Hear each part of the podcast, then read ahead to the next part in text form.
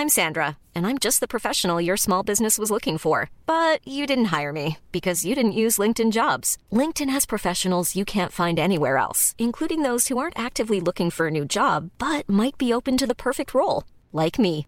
In a given month, over 70% of LinkedIn users don't visit other leading job sites. So if you're not looking on LinkedIn, you'll miss out on great candidates like Sandra. Start hiring professionals like a professional. Post your free job on linkedin.com/people today.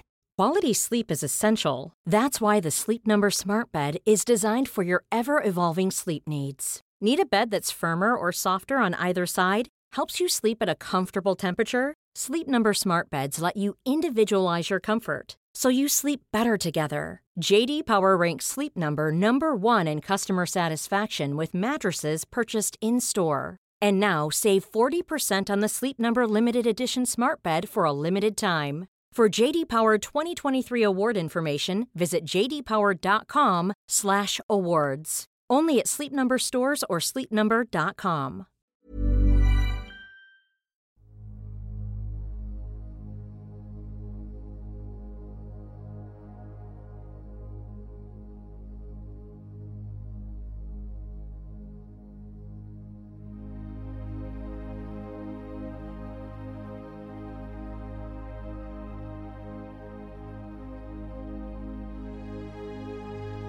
Ljus eller mörker gäller människor i den fysiska dimensionen och varelser i alla andra dimensioner. För att kunna se vad som är vad behöver vi människor vara öppna för både ljus och mörker. Det kräver mod och ett öppet sinne. Ljuset ger oss ljus, värme, kärlek, gemenskap, tillhörighet, vänskap och en massa vackra livsupplevelser. När vi talar om mörkret i podden så är det när vi människor upplever förvirring, kaos, hot, angrepp, manipulation, splittring som bidrar till att man känner sig ensam, isolerad och rädd. Att vara i sin egen kraft är att våga se verkligheten för vad den är och där göra medvetna val. Du kan bara kontrollera din värld, dina känslor, din livsupplevelse och det är att vara i sin egen kraft. Varmt välkommen till podden Kosmiska samtal.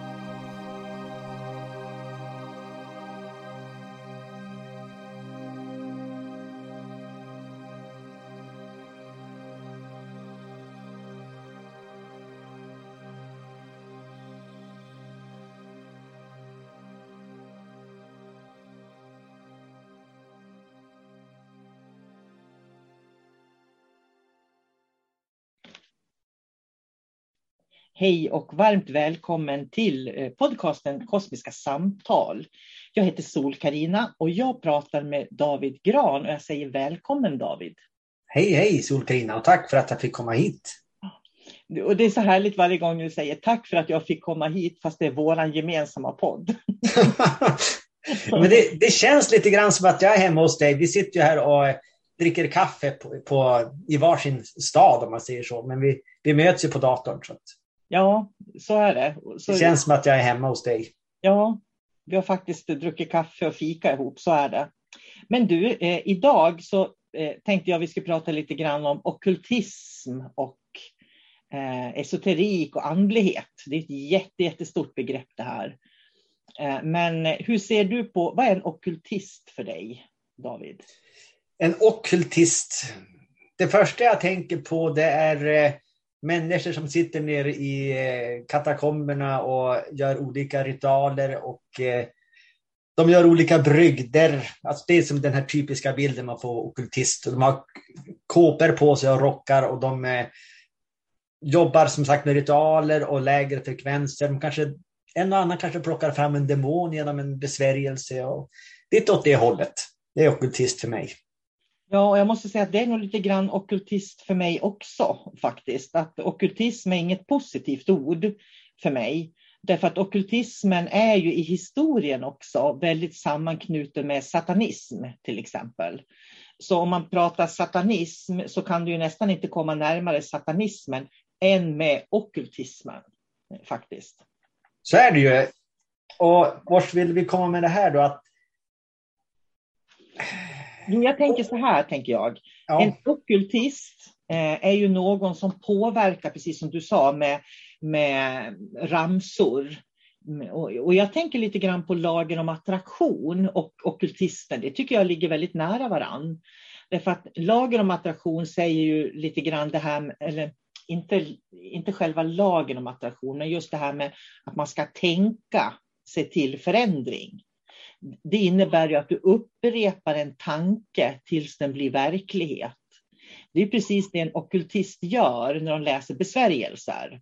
De upprepar besvärjelser på olika sätt för att de ska kunna göra en påverkan, om man säger så. Men, men då känns det som att det är en...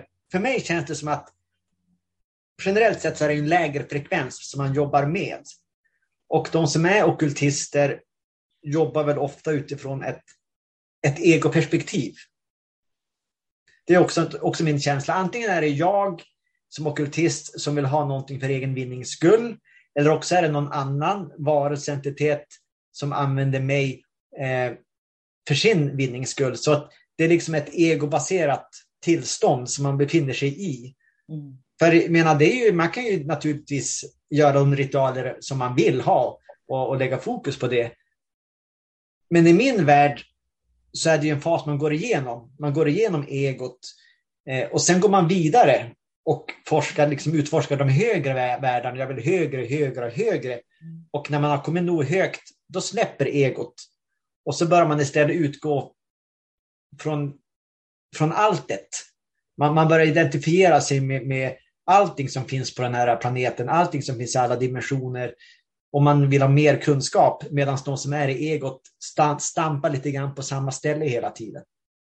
Och jag håller med dig fullständigt. Jag tror också, precis som du beskriver, för jag tror att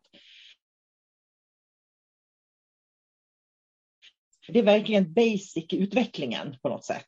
Att det är ungefär som att upp, barn som upptäcker, åh, jag har en fot, jag har en hand, liksom sådär. De upptäcker, åh, det finns stenar, jag kan göra någonting med dem, jag kan forma min verklighet på olika sätt. Det är för mig den där okultisten. Men att det är mycket ego, det är ju för att man vill ha det på sitt sätt. Det är inte frågan om vad är bra för alla andra. Vad är bra för min granne? Vad är bra för dig? Vad är bra för alla människor på jorden eller alla levande varelser? Utan det handlar om vad är bra för mig? Vad vill jag ha? Jag vill, ha, jag vill att han ska bli kär i mig. Jag gör en kärleksbesvärjelse. Liksom. Man vill manipulera.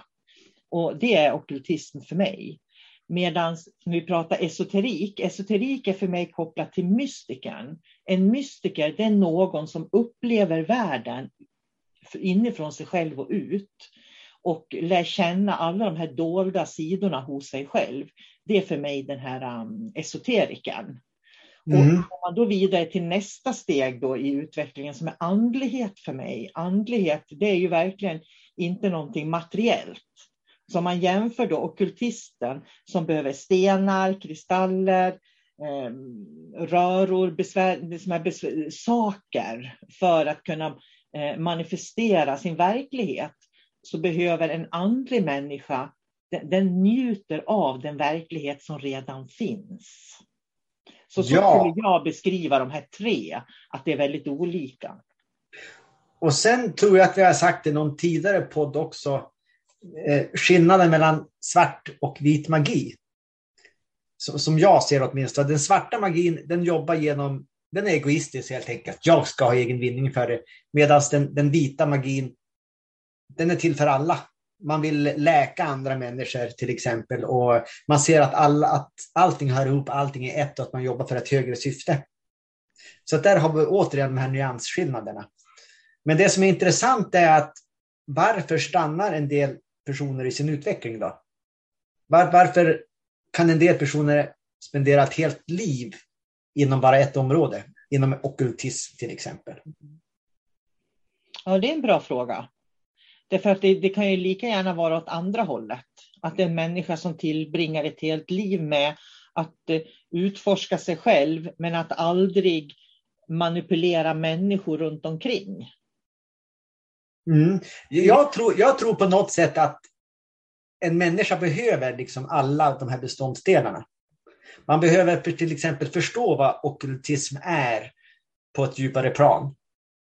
Eh, man behöver förstå även den här andliga aspekten och den esoteriska aspekten för att då får man en helhet sen. Jag tror, vi, ja, jag tror, ja.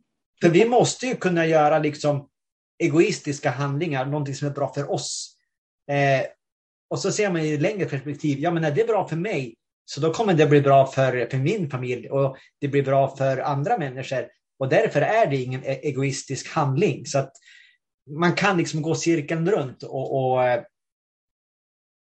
och tillskansa sig all information som finns där. Jag tror att, att det finns väldigt mycket det du säger, att det är som en basic nivå på något vis. Det här med okultism och eh, personlig utveckling. Att människor som är i, i den fasen, de måste liksom, vad är jag? Vad är du? Vad händer med dig om jag gör så här? Vad tycker jag när du gör så där? Den här självkännedomen som kommer. Det är ju den som finns i det här basic på något vis. Eh, och det är ju där man lär känna egot eller de empatiska eh, sidorna hos sig själv också. Och, på frågan varför vissa stannar i vissa lägen. Jag, jag tror att det någonstans så behöver människor lära sig vad utveckling är. Det här med att man utvecklas, att man förändras, att våga möta nya saker, för det är det det handlar om. Dels det, ja fortsätt. Ja, nej, men just det här att det är så många i samhället just nu som eh, håller på med magi. Magi är ju jättespännande inne just nu och det ska vara okultism och magi och häxor och hela den här biten. Då. Och jag tror att det är kopplat till att en basic nivå i den egna andliga utvecklingen, där man verkligen håller på att utforska och lära känna sig själv. Så, så kan det vara. Sen finns det också eh, olika varianter av det där. Dels är det en fas som vi alla ska gå igenom. Men sen finns det också en möjlighet att varför en del människor aldrig släpper taget och inte utvecklas. Därför att om vi nu tar en okultist till exempel som jobbar med eh, vissa olika metoder som de har, olika verktyg. Det kan också vara att de jobbar med andra entiteter. Det är att de här personerna har gett bort all sin makt åt verktyg. Och har vi då en entitet, eh, det kan vara en demon eller vad som helst, då kan de gå igenom och liksom hålla fast oss i en viss frekvens så att vi blir slav under entiteten, under verktyget och vi tar oss inte längre fram i utvecklingen. Så att det är, det är där det är jätteviktigt att du kan använda precis alla verktyg som, som, som helst och du kommer få resultat av det oavsett vad du använder. Men du måste vara medveten om vad du gör och vilken makt du ger ett verktyg. Men verktyget ska ju bara vara en förlängning av dig. Det svarar du på frågan som du gav mig alldeles ja. och den är jättebra, för jag håller, håller med om det också. Jag, jag, tror absolut ska man inte rädas och vara rädd för verktyg på olika sätt. Jag menar, jag använder tarotkorten. Jag tycker de är helt fantastiska på att hjälpa mig att se det jag inte klarar av att se, så att säga. Men jag skulle inte bli beroende av dem för att mitt liv ska fungera. Då skulle det bli en helt annan sak. Faktiskt. Nej, för det var som, jag hade ju en kompis som var på besök och så sa hon, tusan, jag glömde mina kort hemma, sa hon. Jag som hade tänkt att vi skulle lägga kort. Och då sa jag, ja men om du tittar på bordet där så har du en osynlig kortlek. Du kan dra översta kortet. Vad, vad visar kortet? Vad finns det för information? Och så tänkte jag, kan man göra så, sa hon. Ja, det, det, du ser väl att det finns en osynlig kortlek. Dra översta kortet. Och så började hon dra osynliga kort och så fick hon information. Mm. Samma information som hon skulle ha riktiga kort framför sig. Så att det, man måste förstå att den riktiga styrkan och magin kommer inifrån. Det är där allting finns. Men det är ungefär som när man blandar en kortlek så handlar det ju inte om korten egentligen utan att du tonar in dig på den frekvensen där informationen och svaret finns. Och det är ungefär som att läsa Akasha-krönikan i Akasha-biblioteket, att du kan tona in dig på rätt dimension och rätt frekvens. Och sen finns det olika sätt att göra det på. När jag utbildar esoteriska rådgivare, det här är ju själva nyckeln för alla i utbildningen. Att kunna se hur gör jag när jag tonar in och hämtar information? För ingen människa gör lika som den andra. Men skulle det vara så att man inte kan göra en vägledning eller inte kan känna efter vad man själv vill för att pendeln ligger hemma eller kortleken eller lyckostenen, då är man ju illa ute. Ja, det är man ju. Det, är därför som man måste se alla, alla redskap för hjälpmedel. Det är ju precis det det är. Men det är du som besitter kraften. Det är du som ska använda hjälpmedlet. Och det är där skillnaden på en esoteriker och en okultist är, menar jag. Därför att en, en okultist kan, är beroende av yttre eh, stimuli eller att man liksom sitter fast i huvudet i tankelopar i hjärnan. Men man går inte ner i hjärtat. För en esoteriker går ner i hjärtat och känner att det här, nu är det någonting här som jag inte har eh, förståelse för eller kontakt med eller kunskap om. Och då söker man svar på det som man känner att man inte förstår eller det som är ett frågetecken. Medan okultisten då säger, jag vill ha det så här och så börjar man läsa ramsor. Ja, eller att okultisten har en stor bok och bläddrar fram till en viss sida och där har han informationen då som någon annan före antagligen har gett dem. Mm. Så att eh, det är jätteintressant det här samtalet tycker jag. Mm. Därför att vi pratar ju väldigt mycket om det här hur eh, entiteter, varelser kan styra verktyg. Och det är väldigt viktigt att vara medveten om det, tycker jag. Eh, faktiskt, så att man inte låter, så man vet skillnaden. Jag kommer bara tillbaka till hur viktigt det är med den här dimensionella kunskapen. Mm. Har man inte en dimensionell kunskap, hur ska man då kunna veta vad som är rätt och fel? Jag har ju pratat med människor, ganska många, som just har berättat för mig att deras verktyg som de använder har gjort dem besatta. Och det är, det är sånt som kan hända om man inte är medveten. Man kan bli besatt av allting egentligen. Det är bara olika sätt för entiteter att ta sig in. Så man ska ju aldrig vara rädd för en kortlek eller en pendel. Men de kan ju berätta om eh, någon som de har fått starka känslor till en kortlek och varje dag så blir de liksom besatta. Jag måste ha kortleken, var är den? Och så får de den här Gollum-känslan i Sagan om ringen, My Precious. Mm. Eh, likadant de som har använt pendlar och så har de känt att det kommer in någon, någonting i kroppen, någonting kallt som börjar bearbeta dem. Och, menar, sådana saker händer ju. Men det är ju alltid samma sak varje gång att du har inte varit medveten nog och du har lagt all din kraft i ett redskap. Och gör du det, då har du ingen kraft kvar själv, utan det ligger just i den där lilla pendeln till exempel. Jag tycker det är så spännande att se på den här utvecklingen, för jag har ju varit i den här andliga personliga utvecklingen i över 30 år, ända sedan 80-talet nu någon gång. Eh, alltså så väldigt medvetet. Och, och jag kan ju se hur det kommer sådana här faser på olika sätt. Och, eh, jag tänker på när det okända gick på tv till exempel, och det går väl fortfarande i repris misstänker jag. Men, men då när det gick, folk var helt besatta av att prata med andra sidan. Helt besatta av att prata om andra sidan.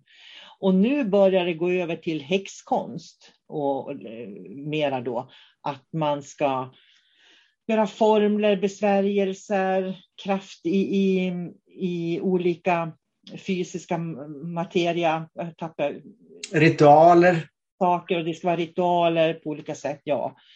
Och för mig är det allt det här fortfarande bara basic. Man är fortfarande styrd av någonting. Det är inte du som styr dig själv. Nej, och då är det också intressant, för jag har också märkt att det har också börjat fasas över från andra sidan till demoner har ju eh, media börjat lukta på och sniffa på nu också. Så att det är liksom samma kategori. Tänk om det har varit demoniskt hela tiden som har, har styrt. Det var nu att man har börjat eh, se det för vad det är på något sätt. Och det är de som kan gå in och manipulera vår fysiska verklighet via till exempel våra eh, kortlekar eller vad det är, eller våra kristaller och dylikt. Så att det finns en kraft där som både du och jag, vi vet att den finns där hela tiden mm. och påverkar människor, alla människor genom sin frekvens. Eh, så att det är bara viktigt att veta om det men jag tycker det här är så kul, för det är en sån otrolig okunskap i det andliga Sverige. Jag får ursäkta dig som lyssnar, men jag tycker faktiskt det. Därför att som ett exempel bara då, spiritualistiska medium som pratar om andra sidan. Det, det, är liksom här och så pratar vi med de döda. Det finns liksom ingen variation däremellan. Frågar du en spiritualist om, om demoner, det finns inte. Det existerar inte. Liksom. Eh, och då blir det ju så jätteintressant för att då finns, kan ju de ju inte tro på Akasha-biblioteket heller. Då. För Akasha-biblioteket är ju alla dimensioner. hur kan man inte tro på en dimensionell verklighet ena gången och så andra gången gör man det? Förstår du? Mm.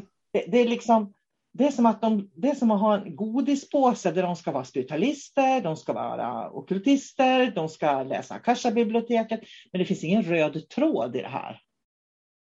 Nej, de plockar väl bara de godisarna som de tycker är goda helt enkelt och de andra ignorerar dem. Ja, de sätter det ju inte i ett kosmologiskt sammanhang. Nej. sätt. Det är ju det. Men det, det är ju skillnad som för, för eh, människor som kan se demoner och kan se änglar och kan se mästare och de kan se utomjordingar, de kan se troll, de kan se tomtar och allting. Och så tittar de på en spiritualist som bara ser andra sidan. De kontrasterna är ganska intressanta. Mm. Och kan man, vad jag menar, som du till exempel, du, du har ju också upplevt väldigt mycket i ditt liv. Och det blir en väldigt stor begränsning när man börjar inse att ja, men de tror bara att andra sidan försvinner när det Ja. finns. Vad händer med allt det andra oändliga som finns runt omkring? Upphör det att existera då? Eller det- det som du ser, är det inte sant? Finns det bara andra sidan? Nej, jag vet ju att allt andra existerar. Så eh, man kan ju inte säga att de har fel heller, men uppenbarligen har de en annan uppfattning. Jag skulle ju önska att man till exempel kunde stå för att jag har förlorat en anhörig. Jag har en oerhörd smärta till exempel. Eh, och jag önskar inget hellre än att jag kan få möta min anhöriga igen en dag, att vi får förenas. För det är ju därför man tror på andra sidan, för man inte har bearbetat sorgen. Precis lika som varför behöver du okultist okkultismen. ockultismen? Därför att du behöver göra ritualer. Eh, en av mina lärare, han, han, som jag har haft, jag har några få lärare och den här läraren han var riktigt bra. Han sa så här, varför behöver människor ritualer? Om det kommer en människa till mig och säger, jag behöver hjälp med det här, för jag har det här problemet i livet. Då tittar jag på den här personen och så säger jag, ja, nu ska du gå hem och sen ska du tända ett ljus varje dag i två månader. Och så ska du sitta fem minuter och be om det här du vill ha. Tack, tack, säger den här klienten och så går han hem och så gör han det här och sen, sen eh, når han sitt mål. Det är en ritual.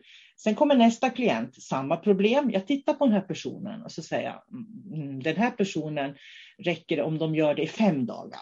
Så säger, jag, om du i fem dagar tänder ett ljus, sitter i fem minuter och ber om det du vill ha, så kommer du att få det. Och så går de hem och så gör de det och så får de det. Är du med på skillnaden? Ja. En del människor behöver de här ritualerna väldigt mycket mera än vad andra behöver. Eh, Och de som behöver dem mer, det är ockultisterna. För de litar inte på sin egen förmåga, menar jag. Men den som litar på sin egen förmåga vet att här gäller det att hålla i tanken och vara fokuserad.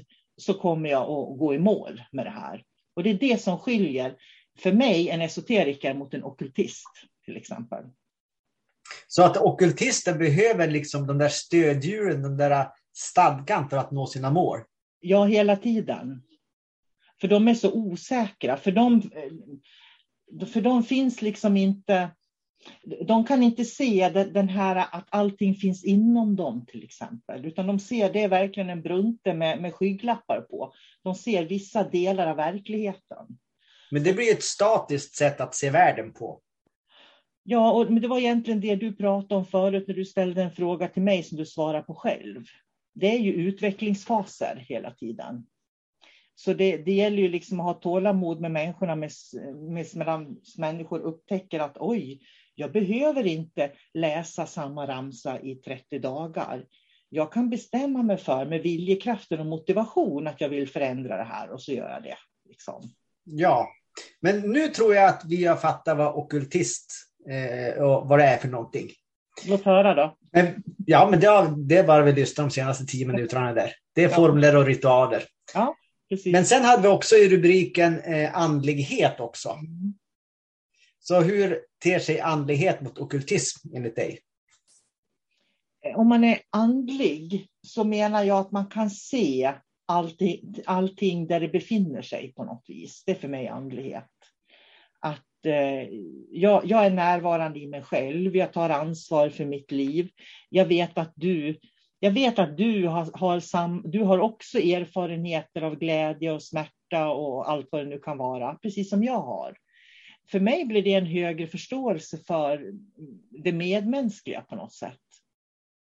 Och andlighet, alltså för mig är ju inte andlighet andevärlden. Andlighet är ju liksom en djupare inre känsla av stillhet, kontakt med allt, att jag liksom känner att jag är en del av allting. Jag känner mig lycklig. När jag är som mest i min andlighet, då känner jag mig lycklig. Jag är glad, jag är nöjd. Liksom. Ja, det låter logiskt. Jag får ju den här känslan av att andlighet, det är liksom det är levande och det finns potential till allting. Medan när man går neråt i, i okkultism så då blir allting väldigt styrt och det är regler och lagar som man ska gå ut efter. Så att för mig så är det, är det den skillnaden som jag får upp. Men det är också intressant, jag tänker på för okkultisterna till exempel, de följer månens faser. Och så det är verkligheten. Eh, det här med fullmåne och hur vi påverkas av månens faser. Det är också ganska typiskt för ockultister. Månen har en väldigt stor betydelse. Och de här månfaserna, för de följer ju liksom när månen är nedan eller fullmåne och så. Med de här ritualerna då, på något sätt. Medan jag tänker på min andlighet så känner jag mig alltid i fas med månen, med solen, med stjärnorna, med jorden. Jag känner att jag är en del av allting och det är för mig andlighet. Det, det är jätteintressant. Det är viktigt att säga också att eh, bara för att man sysslar med, med, med det ockulta så det är ju det är väl ingenting negativt i det. Det är bara en, eh, en sten på vägen på, i utvecklingen. Men det är just det att det blir så pass Skillnaden är att det är statiskt gentemot levande på något sätt. Och, och, det är en utvecklingsprocess, för den utvecklingsprocessen finns i reiki också till exempel.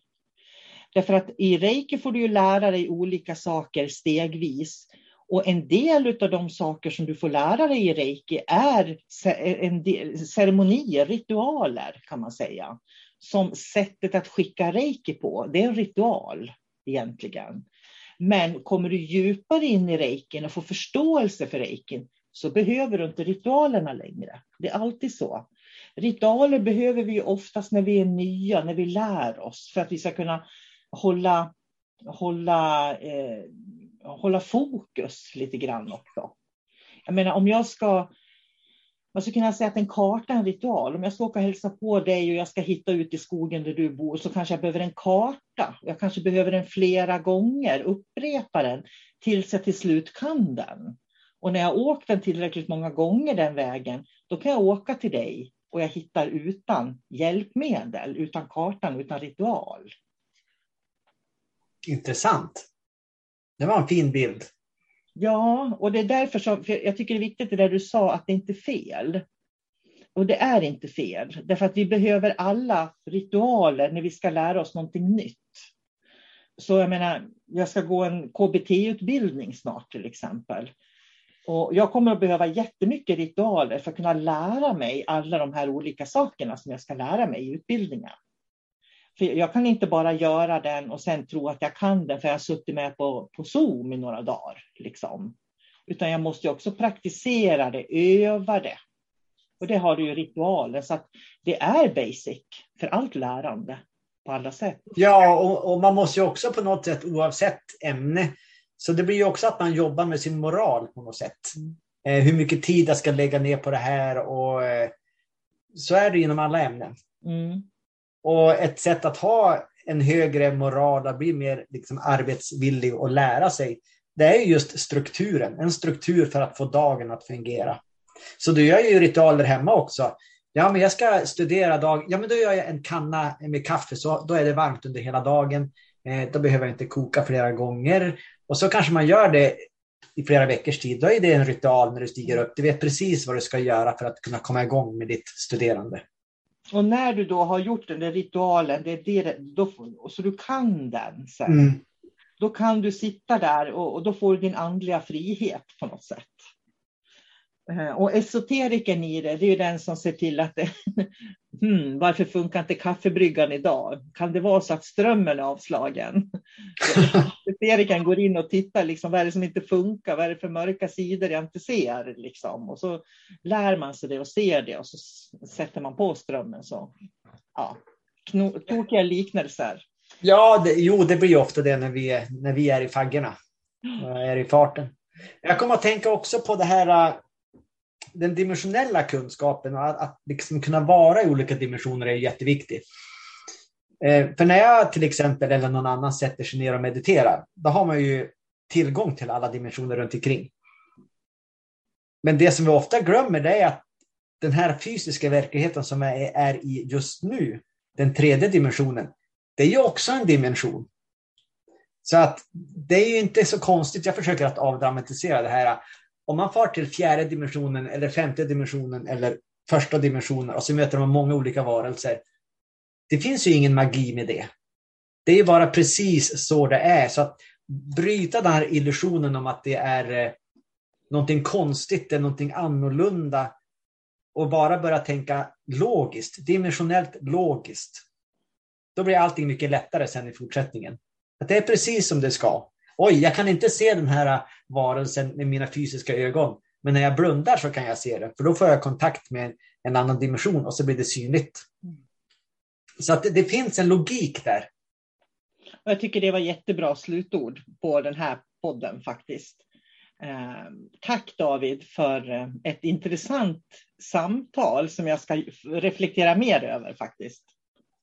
Ja, tack själv. Eh, mm, det, var, det var intressant som jag brukar ja, säga. Ja, det var intressant. Ha det bra så hörs vi David. Det gör vi. Mm. Hej då. Flexibility is great. That's why there's yoga. Flexibility for your insurance coverage is great too. That's why there's United Healthcare Insurance Plans. Underwritten by Golden Rule Insurance Company, United Healthcare Insurance Plans offer flexible, budget friendly coverage for medical, vision, dental, and more. One of these plans may be right for you if you're, say, between jobs, coming off your parents' plan, turning a side hustle into a full hustle, or even missed open enrollment. Want more flexibility? Find out more about United Healthcare Insurance Plans at uh1.com. Imagine the softest sheets you've ever felt. Now imagine them getting even softer over time. That's what you'll feel with Bowl and Branch's organic cotton sheets. In a recent customer survey, 96% replied that Bowl and Branch sheets get softer with every wash. Start getting your best night's sleep in these sheets that get softer and softer for years to come. Try their sheets with a 30-night guarantee. Plus, get 15% off your first order at bowlandbranch.com. Code BUTTERY. Exclusions apply. See site for details.